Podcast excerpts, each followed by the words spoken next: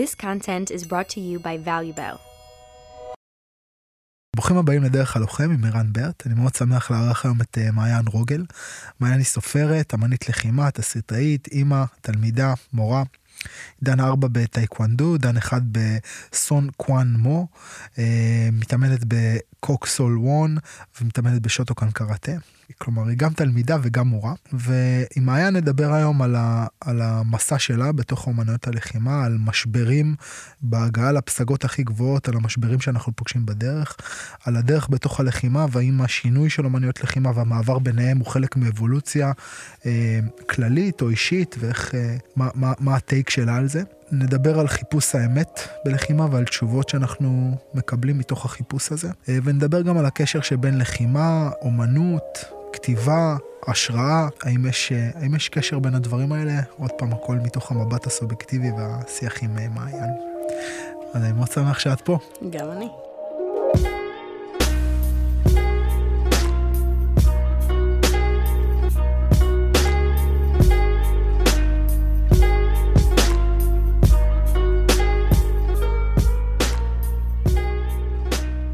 אז...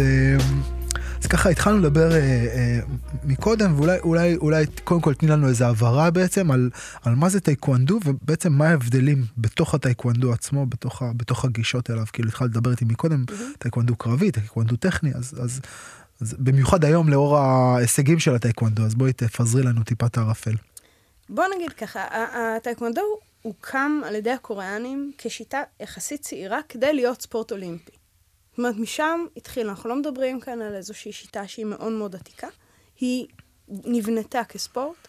היא כללה את זה שקוריאה הכריזו אה, על הטייקוונדו בתור אמנות הלחימה שלהם, וגירשו אה, מאמנים ומורים של קוונים, של בתי ספר ללחימה משיטות שונות, והדבר הזה נאסר על פי חוק. אה, ובמשך הרבה מאוד שנים היה אסור להתאמן בדברים שאינם טייקוונדו. זאת אומרת, אמניות הלחימה הקוריאניות האחרות התפזרו ונאספו מחדש כשקוריאה נפתחה מחדש אה, למערב. אמ, כלומר, יש כאן משהו שעוצב כדי להיות שיטת קרב, ושיטת קרב ספורטיבית. טוב, ספורט לחימה ולא... ספורט לחימה לחלוטין. אמ, ונבנתה שם איזושהי תורה שלמה ש- שנאספה מתוך כל השיטות האחרות. זאת אומרת, ממש הייתה שם חשיבה אה, מובנית של איך לייצר אמנות לחימה, שמאוד מאוד ברור איך מתקדמים בה, שהיא מאוד מנוהלת, שיש בה חוקה מאוד ברורה, ושמנותבת למקום הזה. זה קצת נוגד את האינטואיציה ביחס לאומנויות לחימה, לא? גם במיוחד כשאתה מסתכל על טייקוונדו ואתה רואה את כל השימוש ברגליים ובבעיטות ובמסובבות וסיבובי גב, זה כאילו לקחו איזה משהו קצת אפיזודי, קצת אזוטרי כאילו בתוך הלחימה, והפכו אותו לעיקר. אז זהו, לקח לי הרבה שנים להבין את זה. אני, אני חושבת שיכול להיות ש, שמה שאני אומרת כאן אה, לא יחליק בגרון ל, ל, לחבריי האהובים, הטייקוונדואיסטים, אבל, אה, אבל הטייקוונדו הוא ספורט אולימפי.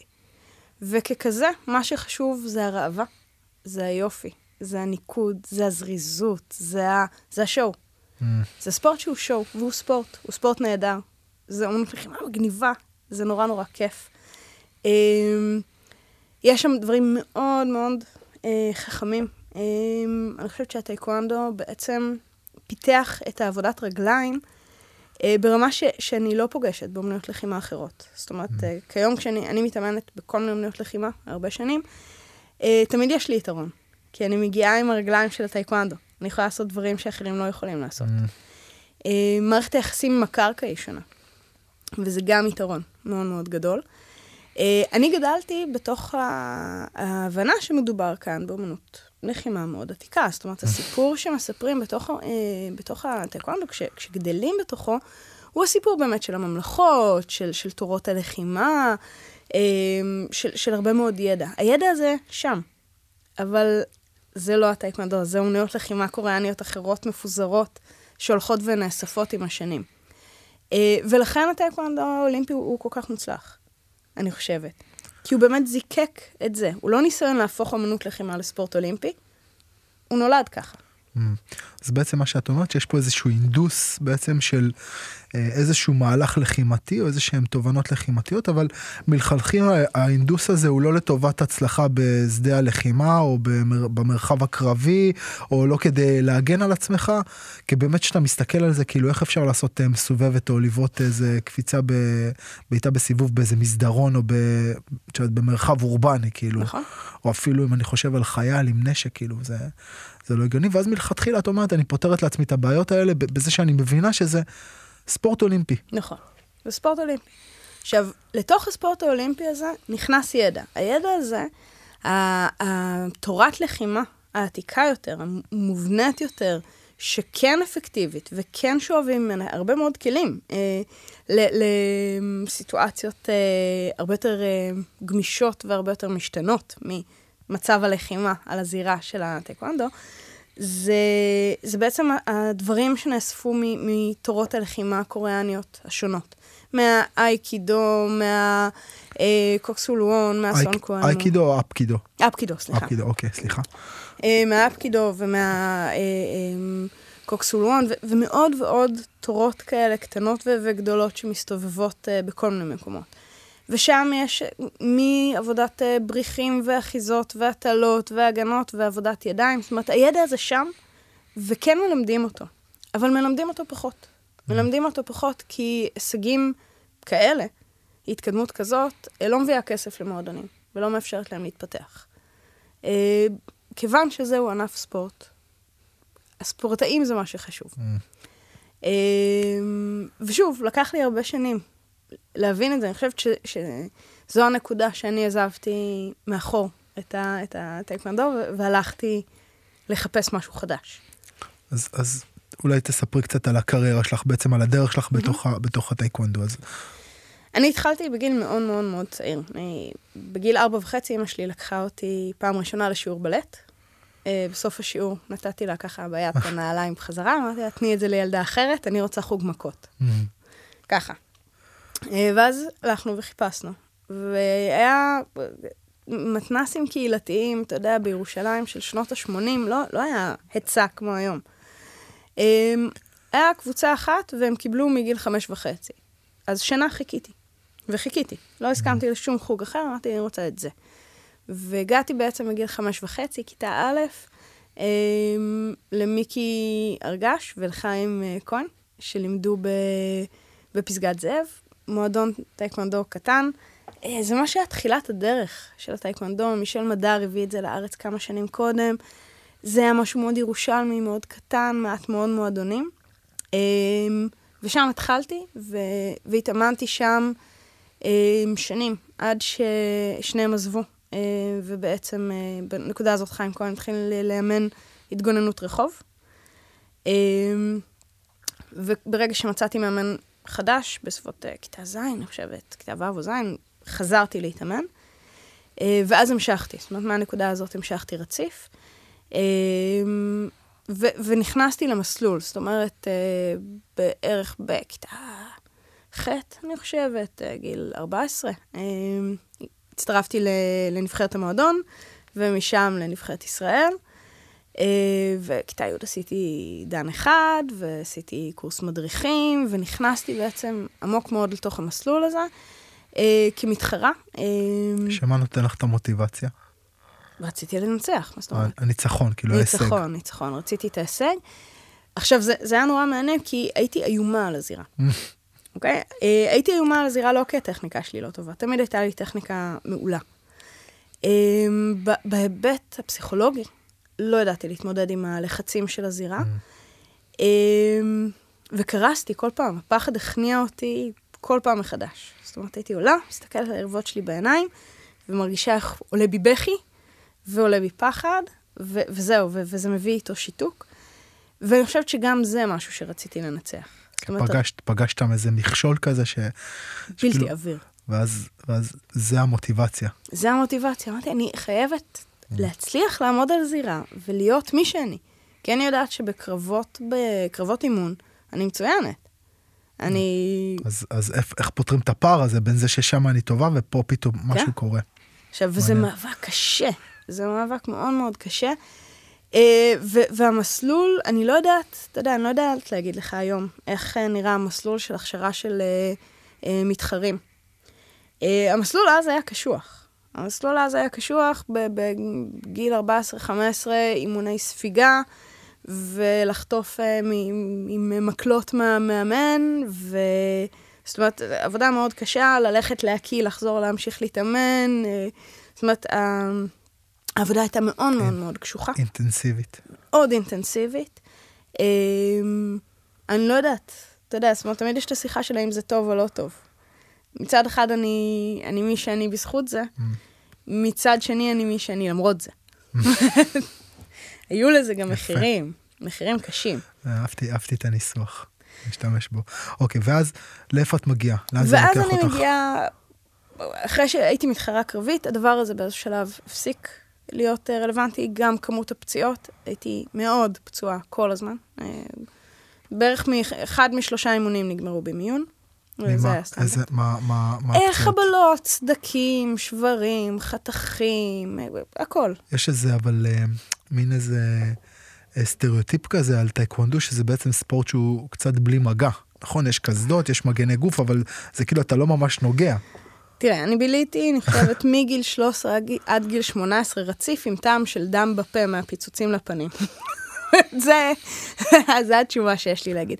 זה מגע, זה מגע מאוד קשוח.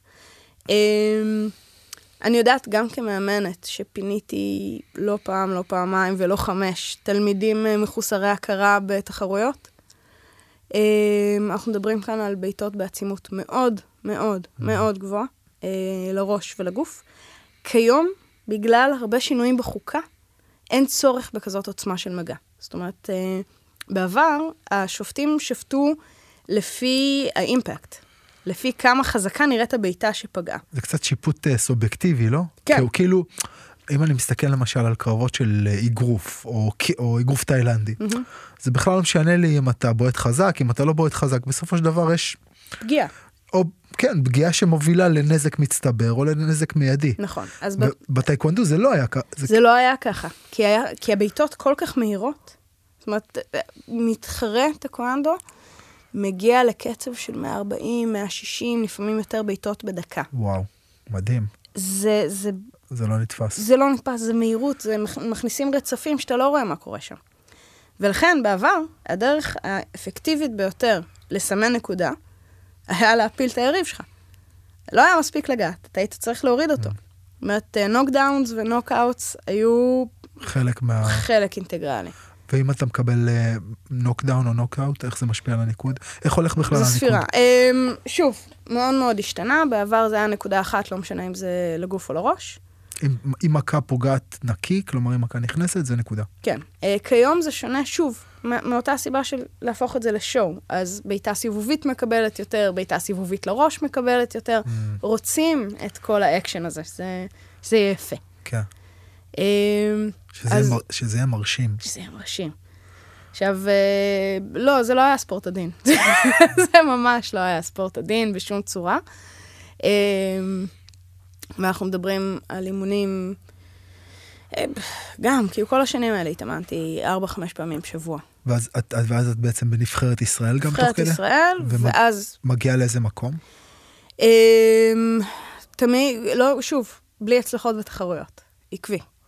אה, חוץ מתחרות אחת, תחרות אחת הצלחתי להתעלות על עצמי, ופעם ראשונה בחיים שלי ניצחתי קרב בתחרות, בנוקאוט, הורדתי לה בעיטת פטיש של הפנים, הוצאתי אותה בנוקאוט עם אף שבור. אה, לא היה בי שום חרטה אה, על הדבר הזה. וואלה. לא היה לי. עכשיו, אה, אתה יודע, זו שיחה, כאילו, מה, פצעתי מישהי אחרת, אבל באותה מידה הייתה פוצעת אותי. זאת אומרת, זה היה חוקי המשחק, זו הייתה העוצמה והעצימות של הקרבות. אמ, אני רציתי עוד, אבל הבנתי ש, שאני פשוט קורסת נפשית. זה היה לי נורא. באיזה גיל זה? כאילו, 17. 17 כבר הבנת שזה 17 הפסקתי להתחרות ולהיות בנבחרת. אמ, המשכתי להתאמן, והתחלתי להדריך, ובצבא המשכתי להתאמן כשיכולתי, אה, גם בתוך אה, יחידה ששירתתי בה. קיבלתי היתר מיוחד להתאמן עם הלוחמים, זה היה מאוד כיף, ומאוד אה, פותח מחשבה. כי פתאום זה היה משהו אחר. Mm. אמ, ואז אחרי הצבא בעצם קיבלתי הזמנה להצטרף לנבחרת הקאטות, הפומסה, בקוריאנית. וזה היה משהו חדש, זה היה ענף חדש יחסית, אה, שבעצם לקח את, ה, את הקאטות, ששימשו בעיקר למבחני חגורות בעצם, והפך אותם אה, לתחרות. וזה היה משהו מאוד אחר. זאת אומרת, פתאום יש כאן משהו שהוא הרבה יותר רגוע, שהוא הרבה יותר עבודה פנימית, שהוא הרבה קצת, יותר חיזוק. קצת מחקה את, ה, את האומנויות ה, הסיניות וה, והיפניות, נכון? לגמרי, לגמרי. אמ, עבודה הרבה יותר נוקשה, הרבה יותר אה, מרובעת. כן, הכל- סכמטית, הכל סכמטי, הכל ידוע, אתה יודע מה אתה אמור לעשות. לגמרי. השופטים הכל יודעים- על הדיוק כן. של המילימטר. כל דבר צריך להיות בדיוק במקום, אוקיי. ובדיוק בזווית. ואיך, ואיך, ואיך זה מדבר שם זה? עבד לי פצצה. Mm, שם הייתי מצוינת. אמ, מאוד מהר אה, הגעתי להיות אה, מקום ראשון בארץ, ואז זה הפך להיות תחרויות בחו"ל, והישגים בחו"ל, אה, מדליות בחו"ל, תחרויות בינלאומיות, אליפות אירופה, אליפות העולם. זאת אומרת, אה, מצאתי מקום. מצאתי מקום, ו- ובנקודה הזאת גם התחלתי לאמן אה, אחרי הצבא. והתחלתי לאמן במועדון טייגרס במודיעין. אה, בהתחלה רק אה, קבוצה שהתעסקה בקאטות, בפומסה, ולאט לאט נכנסתי פנימה אה, לאמן קבוצות. אימנתי שם שמונה שנים. בשיא אימנתי משהו כמו 300 תלמידים בכל רגע נתון. וואו, אה, אימנתי שלוש פעמים בשבוע. אה, ליוויתי תחרויות, אימנתי ובחנתי מבחני חגורות שחורות. הגעתי לוועדות, הגע... אה, ועדות ההתאחדות, זאת אומרת, הייתי בסטטוס מאוד גבוה בתוך זה. התברכת בתוך הקהילה כאילו של, ה, של, ה, של הטייקוונדו, אבל במקום כאילו משפיע. לגמרי. עכשיו, גם בתוך התחרויות הבינלאומיות, בגלל שזה הפן הטכני, המסורתי, אמ, האנשים החשובים נמצאים שם. זאת אומרת, מובילי ה- הטייקוונדו העולמי והאירופאי נמצאים שם, אז ככה שכל נסיעות אה, לחו"ל, הלכתי והתברכתי גם בתוך הקהילה הבינלאומית. זאת אומרת, ממש מצאתי מקום להיות הכי בטופ. אה, ועל פניו, הכל היה מושלם. אבל התחילו שאלות. והתחילו שאלות, אמ, השאלות האלה התחילו, אני חושבת, אחרי שאני עברתי איזשהו משבר אישי מאוד מאוד גדול. אה, איבדתי בת זוג אה, לסרטן, וזה היה שבר מאוד מאוד מאוד משמעותי. אה, הפסקתי הכל, אומרת, פרשתי מהכל, הפסקתי הכל, חזרתי אחרי משהו כמו חודשיים אה, להתאמן ולאמן, אבל משהו השתנה במבט. והמשהו הזה גרם לי לשאול שאלות. ואז הייתה נסיעה אחת, נסעתי ל... מה השתנה? מה השתנה במבט? שום דבר לא היה מספק. חיפשתי, חיפשתי אמת. לא ידעתי מה האמת שאני מחפשת, אבל חיפשתי אמת. כאילו משמעות? מה המשמעות של הדברים? או... כלומר, שאלה על, על האמת היא, היא, היא מה? בנקודה הזאת לא היה לי תשובה. בנקודה הזאת היה לי באמת התחושה של, של חוסר, חוסר סיפוק. של חוסר, וחיפשת משהו כן, שימלא את החוסר שימלא הזה. את החוסר הזה. ו... והתחלתי למצוא את זה. מצאתי את זה, נסעתי לסמינר בחו"ל עם אה, מאסטר פארק ומאסטר אה, קאנג, שני מאסטרים מהבכירים ביותר בעולם. אז אה, מאסטר, אה, מאסטר פארק היה יושב ראש ההתאחדות העולמית, אה, מאסטר קאנג היה המאמן הטכני של נבחרת קוריאה, כיום הוא יושב ראש ההתאחדות העולמית, כי הוא באמת, אין מאמנים גדולים יותר. היה מחנה אימונים מעולה, שנתן לי המון תשובות, ונורא שמחתי בו. ומיד נרשמתי למחנה הבא, שהיה כמה חודשים אחר כך. מה היו התשובות בעצם? התשובות היו, אנחנו עושים את זה כדי להשתמש בכוח של האגן, כדי להשתמש בכוח של הרגל, הזווית הזאת מאפשרת את זה. זאת אומרת, תשובות מאוד טכניות ללמה עושים כל תנועה. וזה היה מעולה, כי יכולתי ללמד את זה. יכולתי לענות לשאלות של התלמידים שלי. זה בעצם פתח לך צוהר לאיזשהו אה, אה, עקרונות ביומכניים או עקרונות אה, אה, פיזיקליים שבעצם נכונים לאיך לעבוד, וזה בעצם ייצר לך בהירות ביחס כן. ללמה עושים דברים. פתאום זה היה קל. הלכתי למועדון, ועומדים מולי התלמידים שלי לקראת חגורה שחורה, בחגורות שחורות, ושואלים אותי, אבל למה אנחנו שמים את הרגל האחורית ישרה? ואני יכולה לענות. וזה מעולה כשאני יכולה לענות. יש לי ידע להעביר הלאה, חיפשתי את הידע הזה להעביר הלאה. ואז נסעתי אחרי כמה חודשים, ולפינלנד, לעוד סמינר כזה. ועוד פעם, אותם מאמנים, לא החלפנו מאמנים. ופתאום היו תנועות אחרות, הם שינו את הגודל של העמידות, הם שינו את ההכנות. וכששאלתי למה, ושאלתי למה, ואת אשכרה הרמתי יד, שאלתי למה, אנחנו היינו בסמינר של 400 איש לפחות. הרמתי יד ושאלתי למה, ואמרו לי, זו הייתה החלטת הוועדה הטכנית. Mm. ובנקודה הזאת, כאילו, אתה יודע, זקפתי ראש ואמרתי, רגע, רגע, רגע, מה זאת אומרת? למה, מה זאת אומרת הוועדה הטכנית? אה, כאילו, השינויים שנעשים, אני עכשיו אמורה לחזור לתלמידים שלי ולהגיד, לא, לא, לא, כל מה שלימדתי אתכם היה שגוי, עכשיו עושים ככה כי אנשים החליטו, אבל למה? לא היה לי תשובה ללמה הזה. ומה שסופית סגר את הפינה היה עוד מחנה אימונים. פעם הגיע מאסטר אחר, אירופאי, אה, קוריאני שחי באירופה, ומאסטר מון, ועוד פעם הוא לימד משהו אחר, והוא הסביר שהיו הצבעות והחליטו שוב לשנות. ואז עוד פעם הצבעתי, ושאלתי שאלות. ושאלתי אותו, אה, מאסטר מון, אם אתה היית מלמד את מה שאתה מאמין בו, את האמת שלך, זה מה שהיית מלמד? הוא אמר לי לא. ובאותו יום ידעתי שאני עוזבת את הטקוונדו. Mm. ידעתי ש, שאין, אני לא מוצאת מישהו שיגיד לי, שילמד אותי את התורה. יש כאן פוליטיקה, יש אנשים, אין הסבר. וה, והפוליטיקה הזאת מסווה, מסתירה מאחוריה את המורים הגדולים. כי כל אחד מהמורים האלה, יש לו את, ה, את האמת שלו, את הידע שלו, אבל אני לא זוכה ללמוד אותה, כי יש שם את המסך הזה, את המיסוך הזה של הפוליטיקה. וזה שבר אותי. Mm-hmm. ובנקודה הזאת הודעתי כבר במועדון שאני עוזבת, והתחלתי לחפש אמנות לחימה אחרת.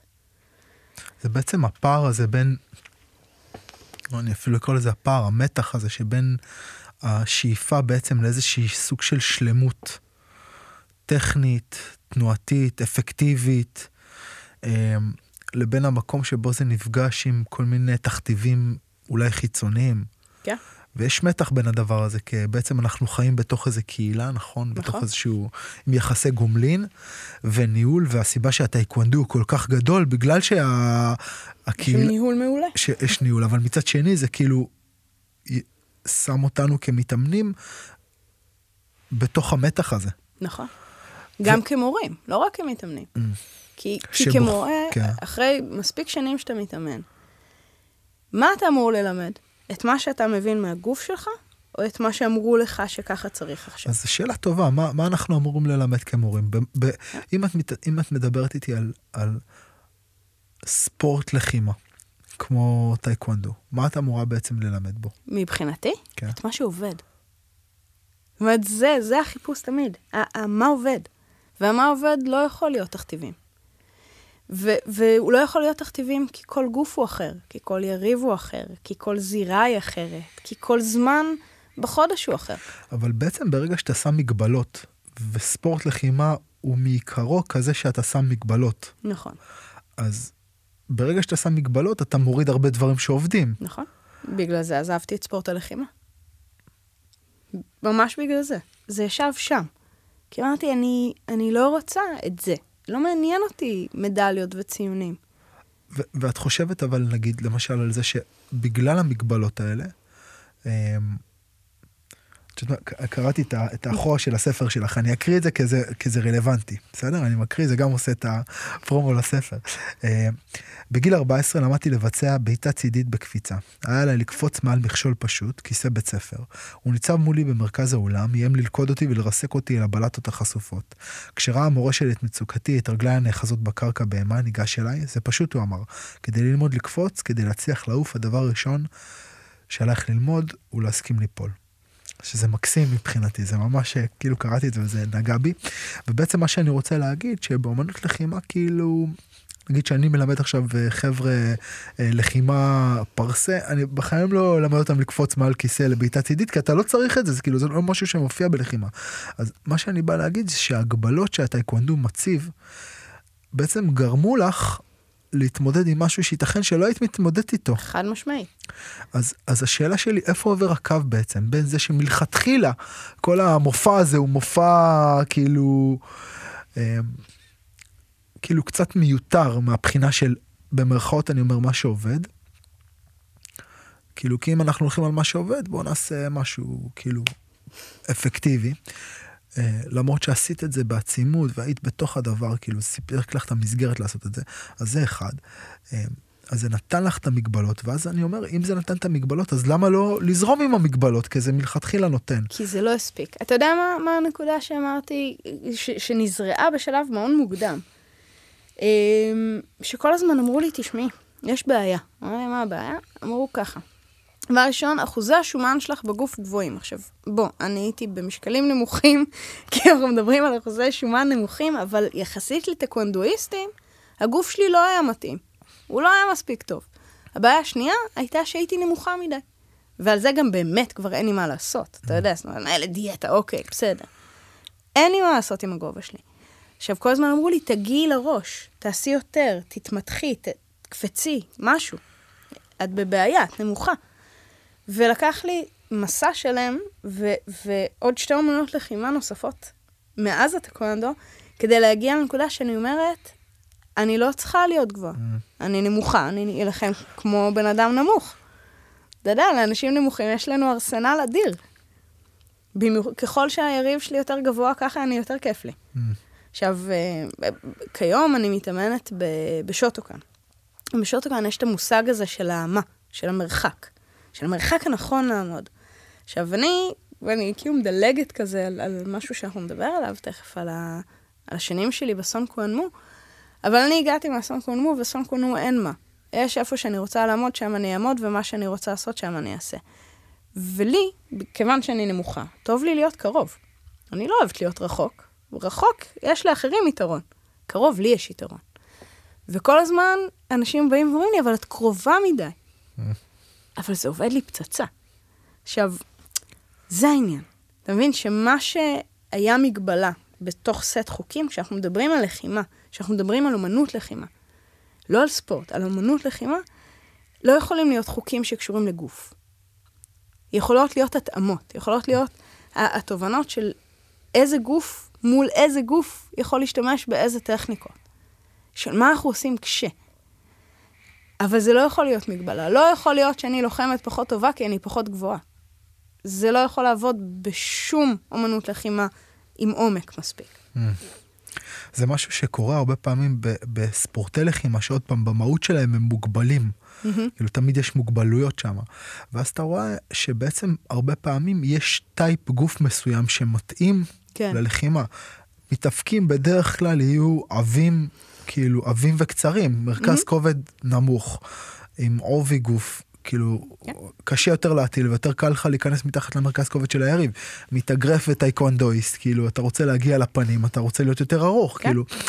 אז, אז, אז אני חושב שזה אולי המורכבות, כאילו, אם אני מדבר על מה... המורכבות של הספורט. כן, כאילו, יש, יש בעצם טעם בהגבלות. ההגבלות מייצרות ניקיון.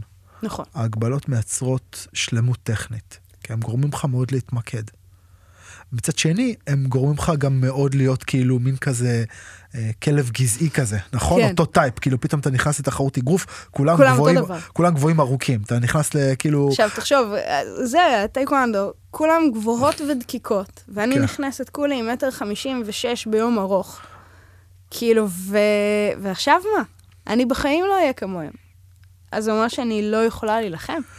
אבל אני חושבת שהתבנית וההגבלות וה, והחוקים והדרך הזאת אה, היו דרך נורא טובה בשבילי להתחיל. Mm. זאת אומרת, זה הבסיס שלי, זה גם מבחינת מה שזה עשה על הגוף שלי, יש לי יתרונות מאוד גדולים. זאת אומרת, אני מאוד מאוד זריזה, יש לי רגליים מאוד חזקות, אה, אני מאוד גמישה, וזה אחלה יתרונות. לא משנה במה אני מתעסקת. כן, בכלל גם אני, אני מרגיש שהטייקוונדו, כמו שאמרת מקודם, המערכת יחסים עם הקרקע, זה שבעצם אתה לא חייב להיות מחובר לרצפה כל הזמן, ואתה אתה, אתה יכול בעצם לקבל המון כוח מהרצפה לטובת הניטורים כן. והזינוקים וה, אמ, והיכולות האתלטיות שלך, אני חושב שזה מדהים, ואז באמת אולי יש פה איזו שיחה על איך אני משלב בין ההגבלות שהלחימה מציבה לי, לבין היכולת בעצם להכתיב את הסיפור שלי בעצמי, או בעצם לקבל איזשהו סגנון שהוא חופשי. ו- ואולי זה יתקשר באמת למעבר שלך לאומנות שהיא יותר, אה, כאילו, מעבר מהטייקוונדו ל... ל... הצד ל- השני. ומה זה הצד השני? הצד השני זה אסון קוואנמו. אסון קוואנמו זו אומנות לחימה אה, קוריאנית, זן בודהיסטית, מאוד קטנה. אנחנו בערך 100 איש בעולם. 100 איש בעולם. בעולם, יש... וואו. כאילו יש קבוצה אחת בארץ, יש קבוצה אחת בסיאול, ועוד קבוצה אחת בעוד עיר בקוריאה, וזהו. פש, זה מה שיש. אזוטרי. הכי איזוטרי, הכי קטן. יש לזה אה, איזשהו תת ענף שנקרא סון מודו, אה, שהוא קצת יותר גדול בעולם, לא בהרבה, אבל קצת יותר, אה, שהוא דומה עם, עם כמה שינויים, מגיע מאותו נזיר. עכשיו, זו אמנות לחימה של נזירים אה, ומקדשים, עם כל המיסטיפיקציה שמגיעה עם זה. אומרת, יש את כל הסיפורים על... אה, על, אה, על סונים, על, על הנזיר כל פעם. ו... שמה הנזיר הזה? אז כיום הנזיר אה, הוא וואן אוקסונים, ווואן אוקסונים הוא תלמידו של יאנג איקסונים. הכל נשמע כמו אה, קיל ביל, פחות או יותר. לגמרי. כולל זה שכדי לעשות אה, דן אחד נסעתי לקוריאה, לעשות, אה, להתאמן עם המועדון, ואז עלינו אה, בפריחת הדובדבן לביתו של וואן אוקסונים ב... בהרים, אה, כדי בעצם להיבחן. בחצר הנזיר, זה כזה. יש איזה משהו כזה, אבל שעושה לך, כאילו, הסיפור, הנרטיב, כאילו, שנבנה מסביב לזה. זה טריפ. כן. זה כיף. עכשיו, יש שם סיפורים, יש שם... כשטיילנו שם, ב... נסענו שלושה תלמידים מהארץ להיבחן. אה, וטיילנו איזה יום עם, עם אחת התלמידות הבכירות שם של, ה... של המועדון, ושאלנו אותה על טכניקות הגנה עצמית. אה, שאלה, כאילו של... ואז היא אומרת לנו, one אוקסונים, no need self-defense, yani הוא לא צריך הגנה עצמית. one אוקסונים, mind control other people. אוקיי, זה, זה ה... יש שליטה מוחית, יש שם סיפורים על איך הוא מסוגל לתת מכה לשק אגרוף בצד אחד ולעשות לו חור בצד השני. והכל נשמע, אתה יודע, מטורף לגמרי, עד שאתה פוגש אותם ואתה רואה מה הם עושים, וזה יכולות פיזיות שלא פגשתי בשום מקום אחר. באמת. אמ, וזה שילוב של, של עבודת אה, קרקע מטורפת, של זינוקים באוויר, של... הם עושים דברים מטורפים. קודם כל, כשאת אומרת נזיר, אז מה, מה זה אומר נזיר? נזיר, נזיר, נזיר זן בודהיסטי עם הבגדים והכל, חי בהרים עם התלמידים שלו ומגדל ירקות ומתאמן. נזיר. המאמן אה, ב, במועדון, שגם הוא נזיר, אה, חי בתוך הדוג'אנג. בלילה הוא פורס שם את המחצלת שלו וישן על המזרון. התלמידים מביאים לו לשם אה, אוכל ו- ותשורות ומנקים את המקום בשבילו. זה הבית שלו. מה זה אומר יכולות פיזיות אה, בלתי נתפסות? תראה, אמ, אני, אני, אני עוד צעד לפני זה, אוקיי? אני, אני אעשה קצת פורפליי. כן. אמ, הגעתי מהטקוונדו, ו- שחקי איתנו. אה. יאללה, והטקוונדו, אמ, רק החליפות היה העניין, אוקיי? חליפת טקוונדו מקצועית עולה הרבה כסף, וזה עניין של איזה בדים, וזה עניין של איזה עיצוב, וזה עניין של איזה מותגים, ויש אדידס, ויש פומה, ויש זה, ויש כאילו, זה עניין של החליפה, והיא צריכה להיות לבנה ויפה ומגוהצת, ולשבת טוב על הגוף, ויש ממש עניין עם החליפות. ואז הגעתי לסון. סון אין חליפות. יש מכנסי בד מאוד אפקטיביים, מאוד נוחים, שאשתו של המאסטר תופרת, מאיזה צבע כותנה שהיא מצאה. הדרך להבחין, אין חגורות, הדרך להבחין אם זה מישהו מנוסה או לא מנוסה, זה לפי כמה אה, טלאים יש לו על המכנס, מכל הקרעים והכזה.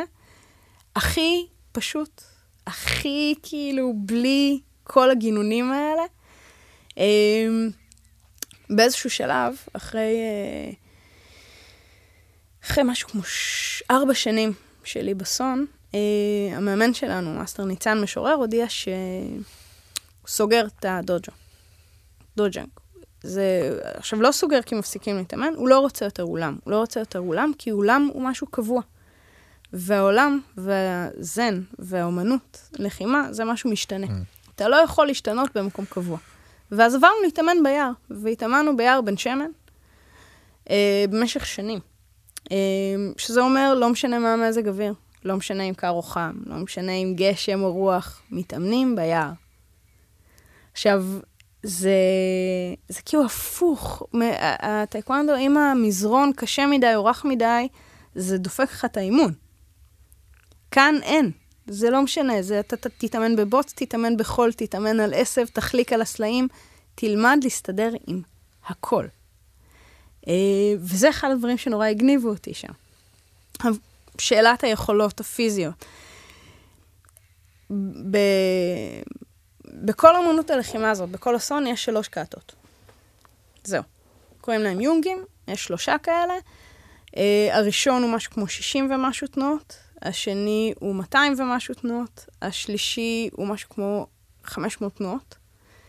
אה, וחלק ניכר מהתנועות האלה כולל מעברים מישיבת לוטוס לקפיצות של בעיטות כפולות בפיסוק באוויר וחזרה לישיבת לוטוס. אוקיי? עכשיו, טכניקה לא פשוטה לביצוע. מתאים במיוחד לגיל השלישי. כן, אז תכף אנחנו נדבר על הגיל השלישי, אתה לא תאמין. אמ, ואז אז היום ראינו את אחד הבכירים במועדון, איזה בחור שמיועד יום אחד להיות המאסטר, מבצע את זה. אז שאלנו איך הוא התכונן. אז אמרנו, זה מאוד פשוט. הוא קשר את עצמו עם גומיית אתלטים כזה לקיר, ועשה קפיצות עם ברכיים לחזה, 500 כל יום, שנה, לפני האימון.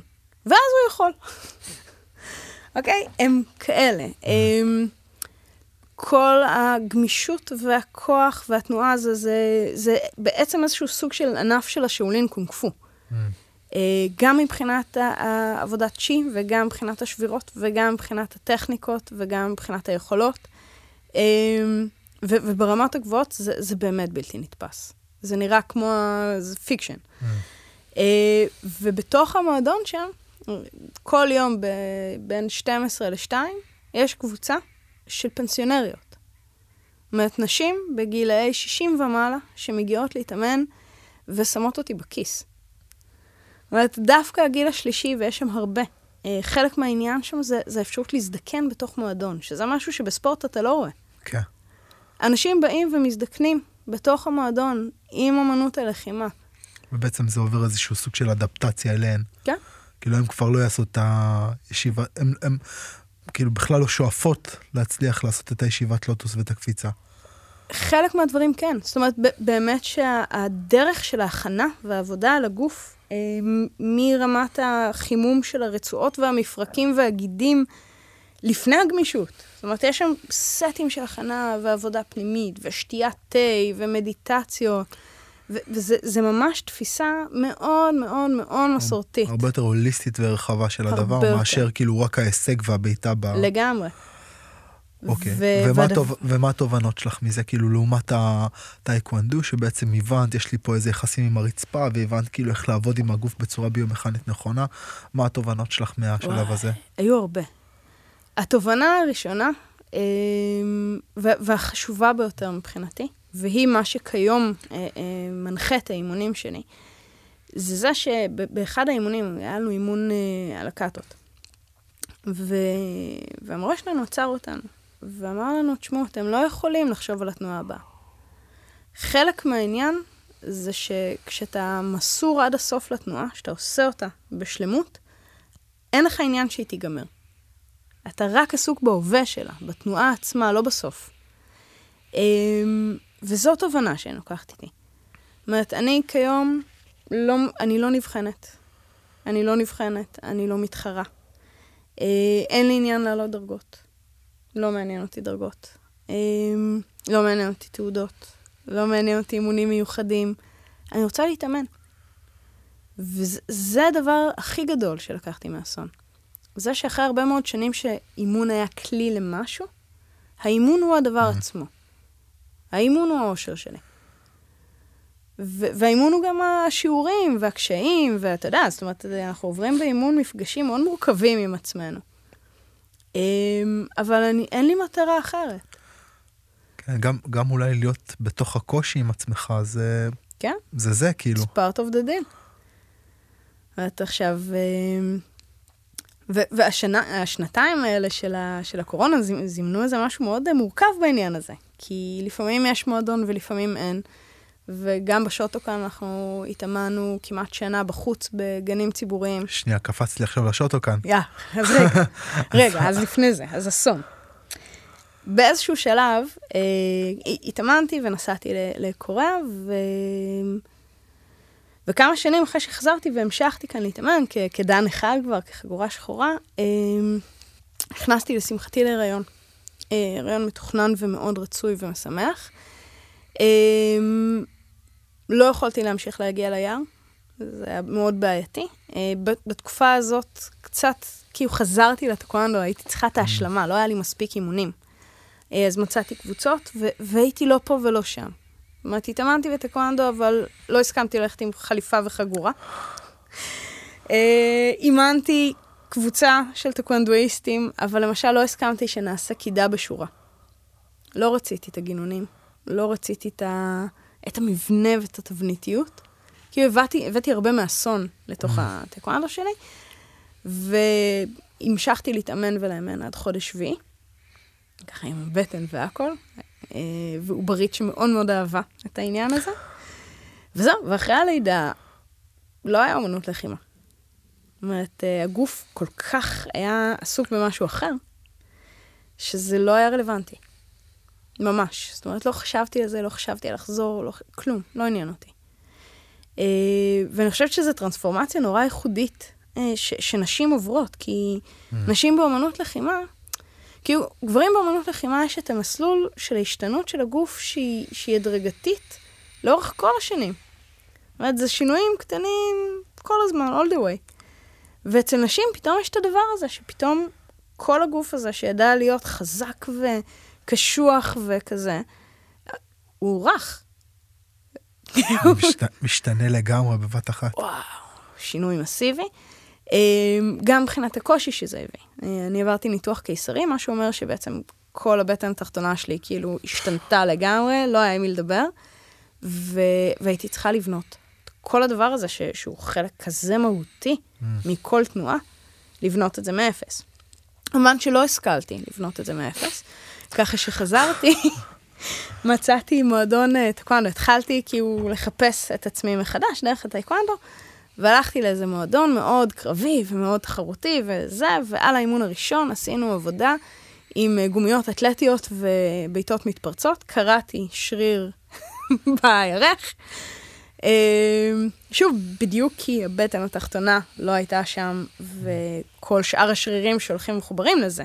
זאת אומרת, זה, זה היה ברור שפציעה תגיע, רק לא חשבתי על זה בזמן.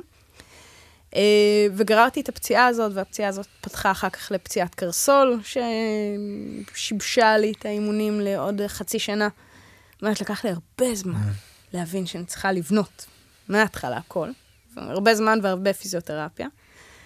אה, אבל מצאתי את עצמי... מרגישה שאם הייתה לך מאמנת, מאמנת שכאילו עברה את זה, את חושבת שהגישה שלך לאימון, כאילו ההנחיה הייתה שונה? לגמרי. כאילו, כלומר, היום כמאמנת, אם מגיעה לך תלמידה אחרי לידה, את יודעת להגיד לה... ברור. כאילו, עזבי את הגומייה. כן, עזבי את הגומייה, לאט, מבפנים, שלב שלב. תראה, זה, זה אפילו לא רק הריון. אמ, מה את חושבת, אני, כאילו, אני אומר את זה היום כ... כאילו, כבעל מכון, אני מרגיש שאנחנו עושים ג'ו-ג'יצו ברזילאי, mm-hmm. וכאילו MMA וגוף תאילנדי ואגרוף, ואת יודעת, כאילו אחוז הנשים הוא בערך משהו כמו, אה, הייתי אומר אולי עשרה אחוז, חמישה עשר אחוז, כאילו ביום טוב. כן. מתוך הנשים האלה, אני חושב שיש לי שתי אמהות. ב... ב... את יודעת, כן. בזה, ושאר הבחורות הן כאילו צעירות, כאילו יש יש איזה קושי כאילו, יש קושי. נכון? כי כאילו אתה, אתה בארץ מתחילים כאילו את ענייני הלידה סביב גיל 28-32 mm-hmm. כזה, פלוס מינוס, ואז כאילו ילד ראשון, הריון, שנה בחוץ, החלמה מהריון, עוד חצי שנה, ואחרי זה כאילו יש כבר איזה קושי כזה לחזור, ו- ונשים הם אלה שכאילו משלמות מחיר מאוד מאוד גבוה נכון. על היכולת שלהם להישאר בתוך הדרך הזאת. לגמרי, לא רק זה. אה, תשמע, כ- כספורטאיות, מלמדים אותנו להתעלם מהמחזור, אוקיי? עכשיו, מ- מכל דבר שהוא נשי, אנחנו צריכות uh, להדק את השדיים שלנו כדי שהם לא יפריעו, כי זה הפרעה. Mm. ואנחנו צריכות להתעלם מהמחזור שלנו כי הוא הפרעה. וכל הגוף נשי הזה הוא הפרעה. כולו- כולו מגיע עם אה, תוספים. כן, זה מפריע לעבוד, אי אפשר לעבוד בתנאים האלה, ו... ו... ואנחנו מתעלמות. עכשיו, אי אפשר להתעלם. זאת אומרת, ההתפתחות של גוף של נערה דורש התייחסות. וספורטאית במחזור, ה- היא פגיעה יותר כי הבטן, כל האיברים פנימיים, הכל מכווץ. זה אומר שיש יותר סיכוי לפציעות, וכל העבודה של הגב והאגן היא אחרת. זה, זה, עזוב כאילו להתמודד ולקבל את זה שיש כאבים ומגבלה. הגוף אחר. ולא לימדו אותי את זה. לימדו אותי את זה בסון. המאמן שלי בסון קואנמו ידע להגיד לי את זה, אבל גם המאמנים וגם המאמנות שלי בטייקוונדו אמרו לי, תתגברי, תתמודדי, תקעי כדור וקדימה. ומה, מה, איך את היית, כאילו, מה הגישה שהיית רוצה לפתח למול זה היום? נגיד, הקשבה, להקשיב לגוף. זאת אומרת, ואני חושבת שזו הבעיה, אחת הבעיות הכי גדולות שלי עם, עם ספורט. ואני נורא אוהבת ספורט, אני ג'אנקי של אולימפיאדה, וכל הזמן ברקע אני אומרת, אבל כל זה כוללת להתעלם איזה הקרבה, מהגוף. איזה הקרבה. איזה הקרבה. אנחנו לומדים להתעלם מאיתותי המצוקה, מהצורך, מהכאב, מה... מ- מהכל. אנחנו באמת לומדים להתעלם מהכל. אתה עולה פצוע ואתה נלחם, כי ככה צריך. כזה, כן, כ- כאולי גם ברמה מסוימת זה הכוח הגדול שאומנות לחימה אה, מספקת לך. נכון. אה, זה דואלי. זה, זה, זה לגמרי דואלי. אה, כאילו, גורג'ייף מדבר על אה, שלושה דרכים להערה. אה, דרך הפקיר, דרך הנזיר ודרך היוגי. דרך הפקיר היא הדרך של העבודה הגופנית. דרך הלוחם אפשר לקרוא לה גם. כי בעצם מה שאתה עושה, אתה מתיש את הגוף שלך עד לרמה...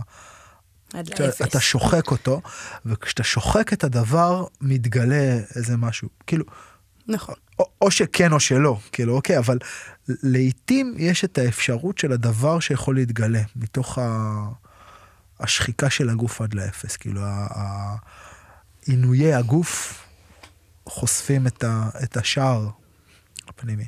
וזה מה שהרבה פעמים אנחנו עושים בלחימה, בכל מיני רמות, כאילו, המקומות האלה שאתה מביא את עצמך למאמץ שבו זהו, אין לך יותר מה לשאוב, לשאוב, ואז אתה מגלה את, ה, את השער לאיזשהו משאב פנימי כזה, נכון? ואתה יכול כן. להתגבר, to rise over the occasion. אה, אבל זה מגיע עם מחיר. מאוד מאוד גדול, ולא תמיד זה מספק את הדבר, כאילו, אם אתה לא יודע מה לחפש. נכון. ואת יודעת, כשאת מדברת על נשים ועל נערות, כאילו, ישר זה גורם לי לחשוב על זה ש... זה גם איזשהו סוג של טאבו. אני היום כמאמן, גבר, כאילו, איזה כלים יש לי בכלל לדבר עם uh, מתאמנת שלי שהיא נערה בת 14 שמתחילה לקבל מחזור? כאילו, איזה, איזה עצה אני יכול לתת לה בכלל? נכון. זה, זה נורא טריקי. זה נורא טריקי. ו... ואין לי תשובה. אני יודעת ש... ש... שזה המאמן שלי, מאמן גבר שידע לדבר איתי את הדבר הזה בצורה הכי נקייה, ישירה ומכבדת שהייתי יכולה לקוות לה. זאת אומרת, הוא נתן לי מתנה ש...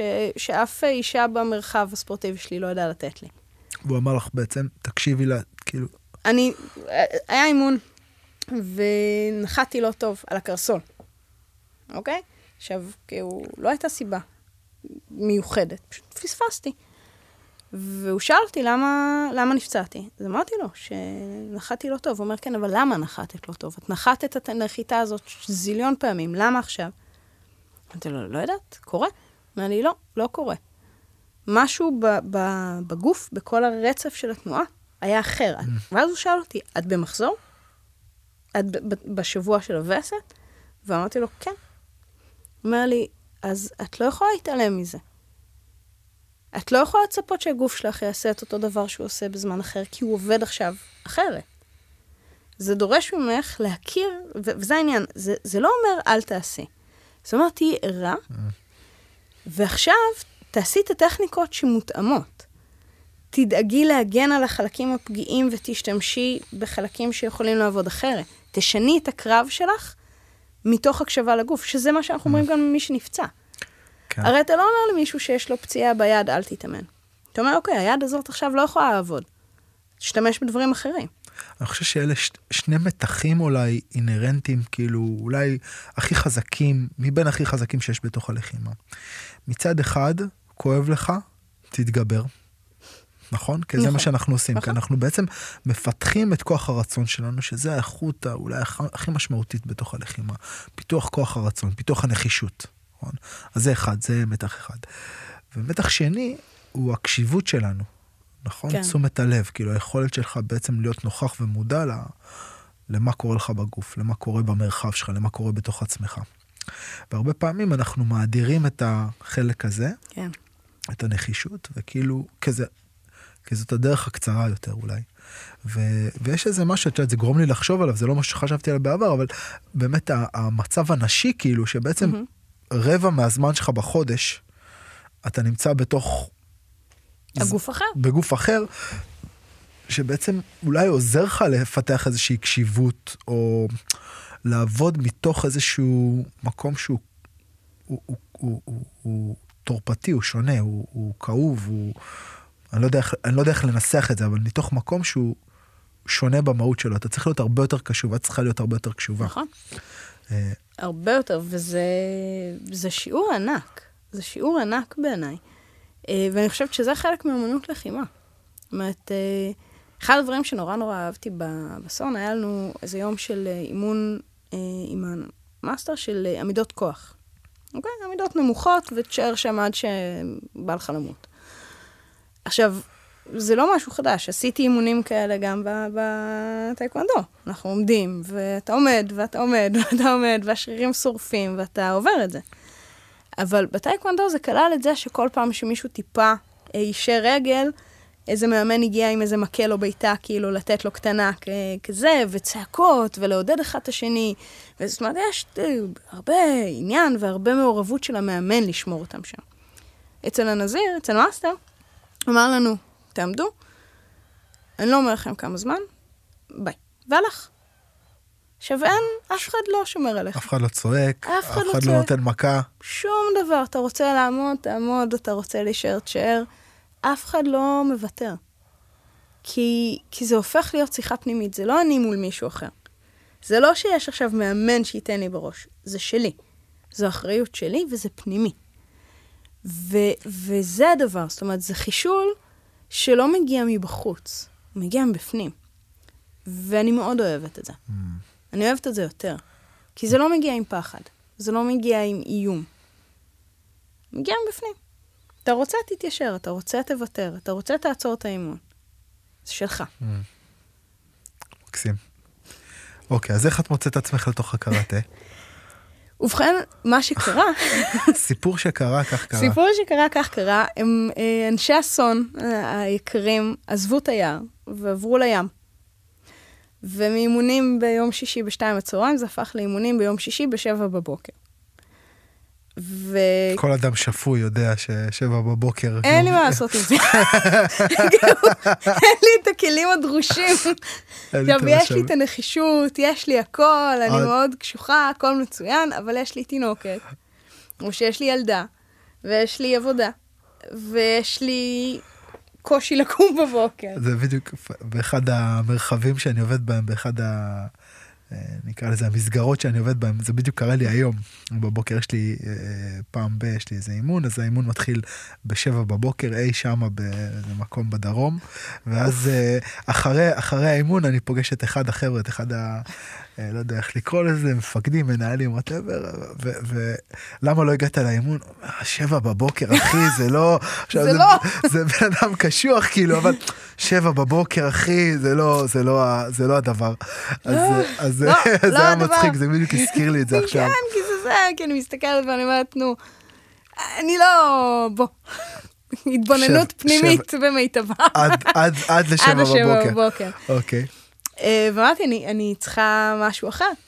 וטקוונדו לא מצאתי בסביבה שלי, ו- וכשמצאתי נפצעתי. אה, זה לא היה מתאים אה, לשום דבר מבחינתי. אה, והתחלתי לחפש, וניסיתי אומנות לחימה אחרות בסביבה, כי, כי התנאי מבחינתי היה ככה, רציתי שזה יהיה קרוב לבית, כדי שלא יהיה לי הרבה נסיעות, כי יש לי מעט זמן. אה, רציתי מקום שבו אני אוכל להתאמן עם מגע, עם קרבות, אבל לא תחרותי. ומשם והלאה, בנקודה הזאת, הכל הלך. לא אכפת לי מאיפה מגיעה אומניות לחימה, ולא מעניין, כלום, שום דבר. אני רוצה מקום שיהיה לי בית. זהו. דוג'ו. בן רוצה דוג'ו. אני אתאמן, אני אהיה בסדר. כל שיטה תהיה בסדר, כבר החלפתי מספיק, הכל טוב. כי עוד, עוד בתקופת הטקוונדו גם היה לי איזו תקופה של קוקסול וון, אה, שהיה מצוין.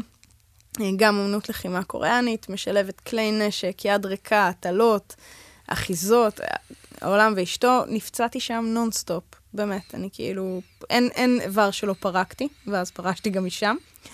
אה, אז אמרתי, אני, אני באמת, אני אסתדר עם הכל, אני אמצא. וניסיתי איזה שתיים, ואז הגעתי לדוג'ו של הקארטה. הדוג'ו המחתרתי. הדוג'ו המחתרתי. ב... איזה שם, יאללה. ממש. עכשיו, זה נשמע נורא קשוח, אבל אתה יודע מה קנה אותי? הגעתי לשם, ובאימון הראשון, בדיוק אה, אחת המאמנות, אראלה, הייתה אחרי אה, לידה, והגיעה עם תאומים קטנטנים, לא יודעת מה, בני שבועיים. והיא סידרה להם כזה מקום מוגן על המזרונים בצד, כאילו במקום שהם יהיו פרפקטלי סייף, השכיבה את שניהם שם, על המזרון של האימונים. אנחנו התאמנו בצד, וכל פעם שאחד מהם צפצף או פעע, אה, מישהו ניגש אליהם. אם היה צריך אותה היא, אבל, אבל לפעמים גם אחרים. ואמרתי, דוג'ו, שב-DNA שלו, היכולת להכיל את השינויים האלה, ותינוקות, ואימהות, ואנשים, זה, זה המקום שלי. להבין שזה חלק מאיזשהו מרקם חיים שהוא... חיים. כן, זה חיים, זה, זה לא מופרד. יש בו לא- חיות, לא, כאילו. אתה לא צריך להיות משהו אחר מהיום-יום שלך כדי, כדי להגיע. להתאמן. מקסים. זה אחלה, זה אחלה הגדרה מבחינתי של אה, דוג'ו שהוא בית, ממש כן, מקסים. כן, כי זה זה, אתה מגיע מי שאתה. אה, וזה קנה אותי. עכשיו, תראה, יש המון דברים ש, ש, ש, שהם קונפליקט, כי אני מגיעה משיטות אחרות. אה, הטייקוונדו עם הקפיצות והאנרגיות שלו והבעיטות שלו מצד אחד, והסון עם העבודה מאוד מאוד מאוד קרובה. זאת אומרת, אין מרחק, אתה עובד הכי צמוד שיש. ובתור בן אדם קטן אני עובדת הכי נמוך והכי קרוב והכי מעצבן שאפשר. והקארטה אוהב מרחק. אוהב את המרחק הבטוח. וזה מביא קונפליקט. אה, אבל זה בסדר. זה בסדר כי, כי, ה, כי המאמנים, כי גם uh, מגל פנחס שמאמן שם, וגם אראלה שמאמנת שם, um, יש להם את האיכות הזאת של אומן לחימה, שלא רואה רק מסדרון צר, שהוא רואה שפה שלמה על כל הגוונים שלה, שאפשר לנהל על זה דיאלוג, שאפשר למדוד ולנסות את זה בתוך האימון ובתוך הקרבות ובתוך העבודה. ואני חושבת ש, שזה הדבר, זאת אומרת, בסוף של כל המסע הזה, הגעתי למקום שבו אין אמת אחת. יש שאלות. ויש יש מרחב שאתה יכול לבדוק בו את השאלות. כן. כאילו שזה בעצם הדוג'ו. זה הדוג'ו, המרחב לבדוק בו את השאלות, ולהיות אתה. Mm. ו... וזה מאוד מאוד שונה מאיפה שהתחלתי. אמ, מקסים, אגב, בתוך הקראטה, כאילו, איכשהו הקראטה השוטוקני הוא לא, הוא, הוא לא המסגרת שבאינטואיציה שלי הייתי, הייתי אומר שהיא יכולה להציע את זה, כי יש שם איזה משהו מאוד כאילו סכמטי וברור וכאילו, נכון, כאילו פחות סגנון אישי כזה, בוא תפתח את המשחק שלך, אלא יותר כזה. straightforward. אני כן. חושבת שזה מה שהופך את זה למחתרתי. זאת המחתרתיות. זאת המחתרתיות, כי, כי זה לא. זאת אומרת, גם אני מאוד נמנעתי ופחדתי מהשוטוקאן, כי אמרתי, אוקיי, זה, זה, זה תבניתי, וזה מרובע, ויש דרך אחת לעשות דברים, ולא בא לי. אה, אבל פגשתי משהו מאוד מאוד אחר. אה, ולכן זה מקום שטוב לי בו. אה, כי יש שם גמישות. אני חושבת שכל מקום כיום שהייתי פוגשת תבנית... זה ישר היה מייצר לך איזה... זה היה עוצר אותי. Mm. עכשיו, גם שם, כאילו... אני מתאמנת uh, ברשותו של, uh, של ראש המועדון, אני מתאמנת עם החגורה השחורה שלי, לא נבחנתי, מעולם. אני גם לא, לא מציגה את עצמי כחגורה שחורה mm. בשוטו כאן, כי אני לא. Um, אבל אני גם יודעת שאני לא אבחן. אני לא, לא רוצה להיבחן, אני, כי יש את כל האימונים המיוחדים, צריך לעשות סדרה של אימונים מיוחדים כדי להיבחן, אין מצב. אין מצב, אין מצב, אפרופו לקום בשבע בבוקר. כי זה לעשות משהו שהוא לא... אמ, שהוא לא מגיע מה... מהאינטגרציה עם החיים שלי. מנותק כאילו מהקונטקסט שלך היום. כן, כי הוא אקסטרים. אתה יודע, לא, לא בא לי באימונים את האקסטרים. לא בא לי. לא בא לי אימון כזה, אתה יודע, של יום שלם, ומיליון שעות, וזה, ולירוק דם. לא רוצה. זה כאילו, יש פה עוד פעם איזו שאלה מעניינת בדיוק על הנושא הזה של קשיבות מצד אחד, ונחישות מהצד השני, כאילו, המקום הזה כן. שכאילו, מה זה לא בא לי? בא לי זה, זה אי באינדונזיה, נכון? כאילו, בוא תפתח את היכולת שלך, ומצד שני, את כאילו במקום שכבר פיתחת את היכולת שלך, פיתחת את ה... את ה... כאילו עמדת כבר במעמד הזה, וזה אולי כן. מפנה לך משאבים כדי להגיד, אוקיי, אני בעצם עכשיו מפתחת את הקשיבות שלי לעצמי, כן. בתוך הדבר הזה, ואני לא צריכה את זה באמת. לא.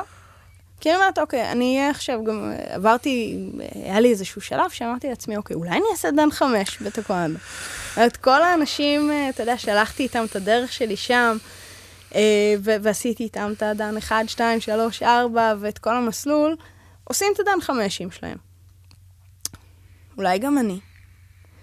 אולי אני רוצה להיות grand master. ואז כאילו שיחה פנימית שאומרת, ואם אני אהיה grand master, מה זה ישנה? אני, יהיה לי עוד דן. מה זה ישנה? אמרתי, אוקיי, הלכתי, עברתי מבחן. עכשיו, בעיני בוחנים, אני ראויה לדרגה חדשה, ו... האם זה ישנה את האימונים שלי? לא. האם זה ישנה את זה שבתקופות uh, שלא מתאים לי ללכת uh, למועדון כי קורונה, כי סגרים, כי פציעות, כי כל מיני, אני הולכת להתאמן בבוקר בים, ארבע פעמים בשבוע. זה לא ישנה את זה. אז למה?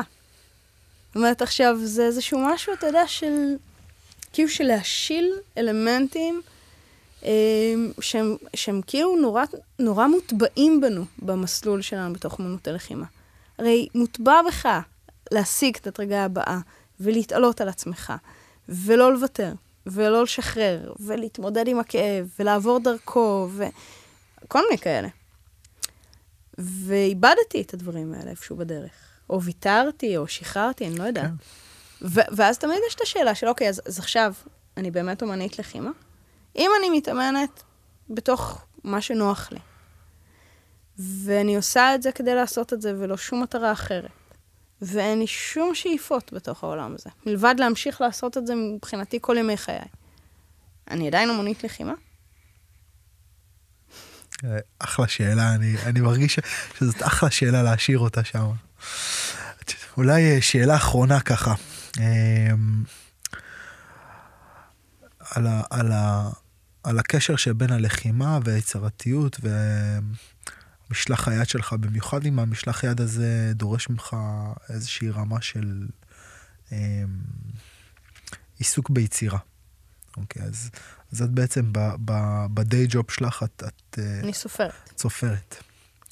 אה, ומה הקשר מבחינתך בין המסע שלך בלחימה, או האיכ- האיכויות או המיומנויות שכאילו קיבלת מתוך המקום הזה, ובין, ובין הכתיבה שלך או בין העשייה שלך הספרותית? יש המון קשרים. המון המון המון קשרים. אה, ואני חושבת שכמו שבתוך האמנות לחימה, הרי זה, זה מפוצל למערכת היחסים שלנו עם עצמנו ולמערכת היחסים שלנו עם היריב, ככה גם בתוך הכתיבה. זאת אומרת, יש לי את העניין של מערכת היחסים שלי איתי, ויש את מערכת היחסים שלי עם הקוראים שלי. עכשיו, כשזה מגיע למערכת היחסים שלי עם קוראים שלי, כשאני כותבת ספר או סיפור, אני קצת מתנהלת כמו בקרב. כלומר, אני עסוקה בלהבין לאן הם הולכים כדי לשבור את הציפייה שלהם. ואני עסוקה בלהטעות, ואני עסוקה בלהרדים אותם כדי לתקוף מזווית לא צפויה. זאת אומרת, טקטיקות קרב נכנסות לאיך שאני בונה סיפור.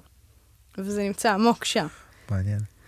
אמ, ו- ובצד של מערכת היחסים שלי איתי, תשמע, כאילו, עם זה שכיום השלתי את זה ואני לא שם, עברתי את החישול שאנחנו עוברים. אני, אני כותבת כמו אמנית לחימה, כשאני צריכה לכתוב, אני אכתוב. אני אכתוב, no matter what, ואני אשב את המיליון שעות שלי ביום, ואני אשיג את המטרה שלי, ואני לא רואה בעיניים. אה, אתה יודע, כאילו, אחרי אימונים של אלפי בעיטות, מה זה לשבת לכתוב? כמה זמן לוקח לך לכתוב ספר? אני כותבת מאוד משונה. אמ, בדרך כלל אני אה, אה, מבשלת ספר אה, שנים. זאת אומרת, זה, זה יכול להגיע גם עשר שנים. זה מתבשל אה, בראש, ואני מגיעה מאוד מוכנה לכתיבה, ואז אני מייצרת לי חלון כתיבה, הוא יכול להיות בין שבוע לחודש, תלוי מה אני מצליחה וכמה אני צריכה. ואז אני כותבת אה, שמונה שעות ביום, לפחות, לפעמים יותר, עד שיש כתב יד מוכן. וואו, כלומר, את, את בעצם מאבדת את, ה, את, ה, את המסגרת, את מבינה כאילו על מה את עושה, את עושה איזשהו סוג של ריסרצ', את חוקרת כן, את התחום, את הכיוון. מבינה כאילו הכל, הכל מסודר. ואז ברבק. מעניין, כמו, קצת כמו תחרות כזה, לא? לגמרי. נכון, הכנה, הכנה, הכנה, הכנה, הכנה, הכנה. ואז פרץ. בום. כן. מקסים. תשמע, גם, אני חושבת שאפילו התפיסה הזאת של, של עבודה עם ספורטאים, של, של פיקים, של, של לתפוס את זה בפיק, של לדאוג לא לשרוף mm-hmm. את, ה, את השיאים של, ה, של המוכנות על תחרויות לא חשובות, mm-hmm. לקבל את הירידת מתח שאחרי, אה, התאוששות בין לבין, כל הדברים האלה נכנסים לתוך קצב העבודה שלי. זאת אומרת, אה, באמת בעומק, אומנות הלחימה מנהלת, לא מנהלת, זה לא נכון להגיד מנהלת, תומכת ו- mm-hmm. ומאפשרת הרבה מאוד דברים שאני עושה. איזה ספר שלך הוא כאילו ה... אפשר, אפשר, אפשר, אפשר כאילו להגיד שיש ספר שהוא ה... הבן האהוב? הבת האהובה? לא, כל אחד אחר, זה, זה אשכרה, זה כמו אמנויות הלחימה, זה כאילו עובר כל אחד נותן לך... כל אחד מהמקום שלו. אה, אבל תמיד אני הכי מאוהבת במה שאני עושה עכשיו. זאת אומרת, כן. דווקא הספר שעוד לא התפרסם. אה, אז על מה? מה הספר שעוד פה עוד לא התפרסם? הוא הכי ממזרי שלי. אומרת, אה, הוא באמת, הוא ספר שגובל באימה, הוא בין בלש לאימה. ושם באמת כל מה שאמרתי על, המשחק הזה עם הקוראים. שהוא כמו משחק עם יריב, לגמרי בפנים. איזה מגניב. טוב, מעיין, היה לי ממש כיף לדבר איתך. ממש היה כיף לשמוע על המסע שלך ועל, ה... כאילו, ועל התובנות בתוך הדרך הזאת, ואיך כאילו דבר אחד מוביל לשני ומסלול החיים. אה, מקסים. מקווה שעוד אה, נשמע, ניפגש, אני אקרא את הספר שלה פתוח. תודה רבה. תודה רבה.